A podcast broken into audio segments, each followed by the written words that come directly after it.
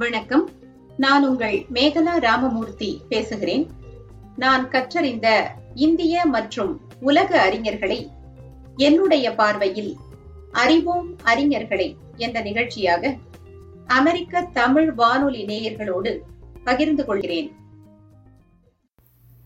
தொல் தமிழின் சிறப்பை விளக்கிய சொல்லாராய்ச்சி அறிஞர் தேவநேய பாவாணர். தமிழ் மொழியின் சிறப்பை போற்றி வளர்த்த பெருமக்கள் பலருள் குறிப்பிடத்தக்கவர் தேவநேய ஞானமுத்து பரிபூரணம் அம்மையார் இணையரின் பத்தாவது மகனாக ஆயிரத்து தொள்ளாயிரத்து இரண்டாம் ஆண்டு பிப்ரவரி மாதம் ஏழாம் நாள் திருநெல்வேலி மாவட்டம் கோமதிமுத்துபுரத்தில் பிறந்தார். இவரின் தந்தையும் தாயும் அடுத்தடுத்து இறந்து போகவே யங் துரை என்ற பள்ளி தாளாளரின் உதவியுடன் தொடக்க கல்வியை பயின்றார். பிறகு வடார்காட்டில் உள்ள தம் சகோதரியின் வீட்டில் தங்கி படித்தார். சென்னை திருவல்லிக்கேணியில் உள்ள கெல்லட் உயர்நிலைப் பள்ளி சென்னை கிறித்தவ பள்ளி உள்ளிட்டவற்றில் தம் படிப்பை தொடர்ந்தார் பாவாணர்.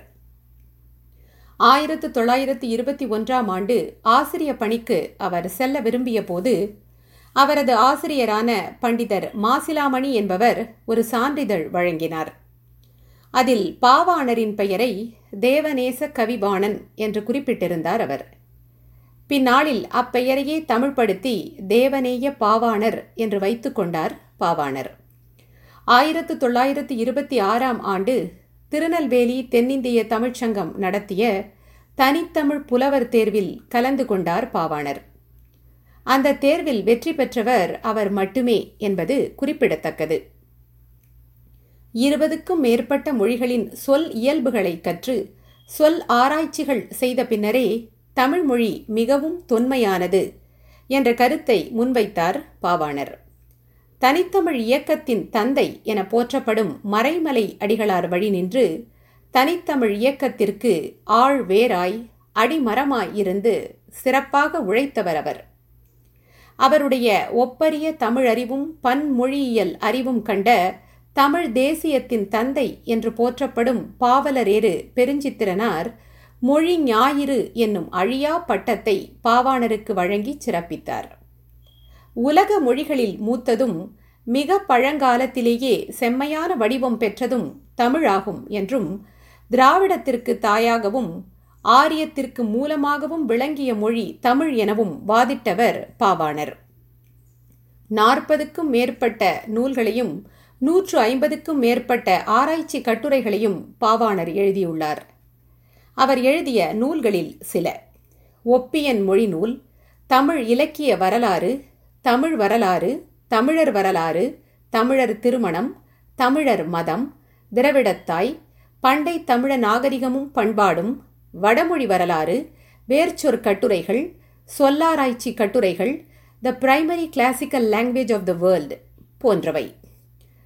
தமிழ் இயல்பாக தோன்றிய மொழி ஆதலாலும் தெற்கிலிருந்து வடக்கு நோக்கியே திரிந்து செல்லுவதாலும் மிக தொன்மை வாய்ந்தது ஆதலானும் அது தோன்றியது குமரி நாடே என்று துணியப்படும். என திரவிடத்தாய் எனும் தம்முடைய நூலின் முன்னுரையிலேயே குமரி நாட்டு கொள்கையையும் ஞால முதன் மொழி தமிழே எனும் தம் கொள்கையையும் பதிவு செய்கிறார் பாவாணர். பவளம் என்பது பிரபலம் என்று வடமொழியில் திரிந்தது போலவே தமிழம் என்னும் சொல் திரமிழம் திரமிடம் திரவிடம் திராவிடம் என்றானது என விளக்குகின்றார். தம்முடைய தமிழர் மதம் என்ற நூலில் மாந்தன் நாகரிகமடைந்து அறிவு வளர்ந்து பண்பாடுற்ற பின்னர் மறுமையும் கடவுள் உண்மையும் கண்டு பல்வேறு மதங்களையும் சமயங்களையும் வகுத்தது அறிவு வளர்ச்சியே ஆகும். மக்கள் மனப்பாங்கும் அறிவு நிலையும் பல்வேறு வகைப்பட்டிருப்பதால் மத சமயங்களும் பல்வேறாயின. அறிவு வளர்ச்சி என்னும் பெயருக்கு முரணாக பல்வேறு மூட பழக்கங்களும் கொள்கைகளும் மதங்களில் கலந்திருப்பதும் மறுக்க முடியாத உண்மையே. அவை பெரும்பாலும் தன்னலக்காரர்களின் சூழ்ச்சியால் ஏற்பட்டவையே.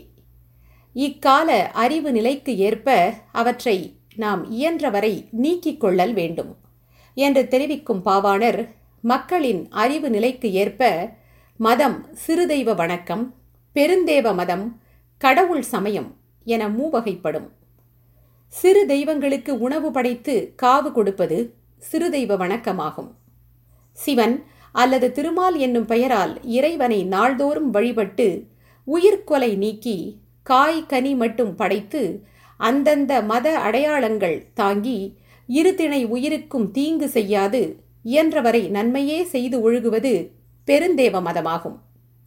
எங்கும் நிறைந்திருக்கும் இறையை உருவ வணக்கமின்றி உள்ளத்திலேயே வழிபட்டு தன்னையே படையலாய் இட்டு முக்கரணமும் தூய்மையாகி இல்லறத்திலோ துறவரத்திலோ நின்று இயன்றவரை எல்லா உயிர்கட்கும் நன்மையே செய்து வீடு பெற ஒழுகுவது கடவுள் சமயமாகும். இம்மூவகை மத நிலையையும் கிமு பத்தாயிரம் ஆண்டுகளுக்கு முன்பே குமரி நாட்டு தமிழ் மக்கள் கொண்டிருந்தனர். ஆரியர்கள் இந்தியாவிற்குள் புகுந்த காலம் தோராயமாக கிமு ஆயிரத்து ஐநூறு. அவர்களுடைய மதம் கொலை வேள்வியை முதன்மையாய்க் கொண்ட சிறு தெய்வ வணக்கமாகும். தமிழரோடு தொடர்பு கொண்ட பின்னரே சிவ மதத்தையும் திருமால் மதத்தையும் அவர்கள் தழுவினர். ஆதலால் அவர்களின் வேதாகம இதிகாச புராணக் கதைகளையும் புரட்டுகளையும் நம்பி அவையே சிவநெறிக்கும் திருமால் நெறிக்கும் அவற்றின் சித்தாந்தங்களுக்கும் மூலம் எனக் கூறுவது சற்றும் பொருத்தமற்ற கருத்தாகும் என்கிறார். தமிழர் மனம் குறித்து விரிவாக ஆராய்ந்திருக்கும் பாவாணர் ஓர் ஆடவனும் பெண்ணும் கணவனும் மனைவியுமாக இல்லறம் நடத்த இசைந்து ஒன்று சேர்வதே மணமாகும் மணத்தல் என்றால் கலத்தல் அல்லது கூடுதல் என்று பொருள். மண வாழ்க்கைக்கு என்றே இறைவன் மக்களை ஆணும் பெண்ணுமாக படைத்திருப்பதாலும் அதனிடத்து மிகுந்த அற பொறுப்பு உள்ளமையாலும் வாழ்க்கை துணைவர் இருவரும் தெய்வத்தின் முன் அல்லது தெய்வத்தின் பேரில் பலரறிய ஆணையிட்டு கூடுவதாலும் மனம் தெய்வத்தன்மை பெற்று திருமணம் எனப்பெற்றது முற்காலத்தில் எல்லா ஆடவரும் பெண்டிரும் பருவம் வந்தபின் விலங்கும் பறவையும் போல மனச்சடங்குகள் இன்றியே கூடி வாழ்ந்து வந்தனர். அப்போது சில ஆடவர் தாம் சேர்ந்திருந்த மகளிரை கைவிட்டும் அவர் வாழ்வை கெடுத்தும் வந்ததனால் மக்கள் மீது அருள் கொண்ட தமிழ்ச் சான்றோர் கரணம் என்னும் திருமணச் சடங்கை ஏற்படுத்தினர். மணமகன் மணமகளை தன் நிலையான வாழ்க்கை துணையாக கொள்வதாக பலரறிய கடவுள் திருமுன் ஆணையிடுவதே கரணமாகும். பொய்யும் வழுவும் தோன்றிய பின்னர் ஐயர் யாத்தனர் கரணம் என்ப என்று இதனை குறிப்பிடுகிறது தொல்காப்பியம். ஆக பண்டை தமிழ் மணம் என்பது தமிழ்குடியைச் சேர்ந்த பார்ப்பாராலும் குலத்தலைவராலும் தமிழில் நடத்த பெற்று வந்த மணங்களே ஆகும் என்பதை நாம் உணர்ந்து கொள்ள வேண்டும். ஆனால் மாமுது பார்ப்பான் மறைவழி காட்டிட என்ற சிலப்பதிகாரம் பிராமண அல்லது ஆரிய பார்ப்பன புரோகிதத்தை குறித்திருப்பது பற்றி நமக்கு ஐயம் எழலாம் என்பதை உணர்ந்த பாவாணர் அதற்கும் இந்நூலில் விடையளிக்கின்றார். கடைச்சங்க காலத்தில் நகரங்களிலும் மாநகரங்களிலும் பெரும்பாலும் அரசரும் வணிகரும் மாமுது பார்ப்பான் வழிகாட்டலில் மனம் நிகழ்த்தியிருக்கலாம். ஆனால் பெரும்பாலான தமிழர் மனங்கள் தமிழ் மரபிலேயே அதாவது ஆரிய பார்ப்பார் இன்றியே அன்று நடந்து வந்தன என்று உறுதிபட தெரிவிக்கின்றார் அவர். இந்நூலின் இறுதிப் பகுதியில் தமிழர் திருமணங்களில் நடைபெற வேண்டிய சீர்திருத்தங்கள் குறித்தும் பேசுகின்றார் பாவாணர். நாளும் கோளும் பார்க்கும் மூட நம்பிக்கையை தகர்த்து பெண் வீட்டாரிடம் வரதட்சணை வாங்கும் அருவருப்பான செயலை விடுத்து சாதி பார்க்கும் அக மணமுறையை ஒழித்து வேறு வேறு இனத்தைச் சேர்ந்த ஆணும் பெண்ணும் மணப்பது அறிவார்ந்த மக்கட்பேறு வாய்ப்பதற்கு வழிவகுக்கும் என்று பாவாணர் தெரிவித்திருப்பது அவருடைய முற்போக்கு சிந்தனையை வெளிப்படுத்துகின்றது. பண்டை தமிழரின் நாகரிகமும் பண்பாடும் பற்றி பேச வந்த பாவாணர் அன்றைய தமிழர்கள் வீடு கட்டும்போது அயலாரும் ஆண்டியரும் படுத்துறங்க தெரு திண்ணை அமைத்தனர். அயல் நாட்டாரும் வழிப்போக்கரும் தங்குவதற்கு ஊரார் ஊர் மடங்கள் கட்டி வைத்தனர். பெண்கள் தம் வீட்டு முற்றத்தில் கோலமிடுவதற்கு அரிசி மாவை பயன்படுத்தியது கூட எறும்பிற்கு உணவாதல் பொருட்டே.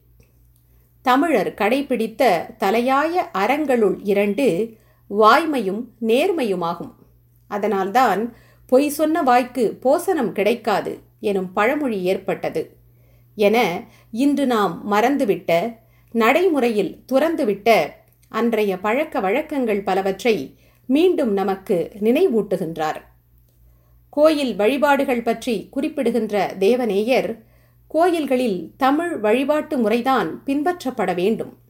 வழிபாடு மட்டுமன்றி பிறப்பு இறப்பு குறித்த சம்பிரதாய முறைகளும் தமிழ் மொழியில்தான் பின்பற்றப்பட வேண்டும் என வலியுறுத்தியுள்ளார். ஒரு பெருமையும் இல்லாத காலத்தால் மிகவும் பிற்பட்ட புது மொழிகளையெல்லாம் அந்த மொழிகளை பேசும் மக்கள் பலபட பாராட்டி வளர்த்து வருகையில் பல வகையில் தலை சிறந்த தனிப்பெரும் தாய்மொழியாகிய தமிழை நம் தமிழர் போற்றாதும் புறக்காதும் விடுவதும் ஞாயிறு எங்கே உதித்தால் எமக்கென்ன என்றிருப்பதும் தமிழ் பிறப்பிற்கு முற்றும் தகாத செயலாகும் என்று பாவாணர் கடிந்து உரைத்திருப்பது பொன் எழுத்துக்களால் பொறிக்கப்பட வேண்டிய கருத்தாகும். அத்தோடு தமிழை பின்னுக்கு தள்ளி தமிழர் பெருமையை இருட்டடிப்பு செய்ய விழையும் இன்றைய காலகட்டத்திற்கு மிகவும் பொருத்தமான ஒன்றாகவும் இருப்பது கண்கூடு.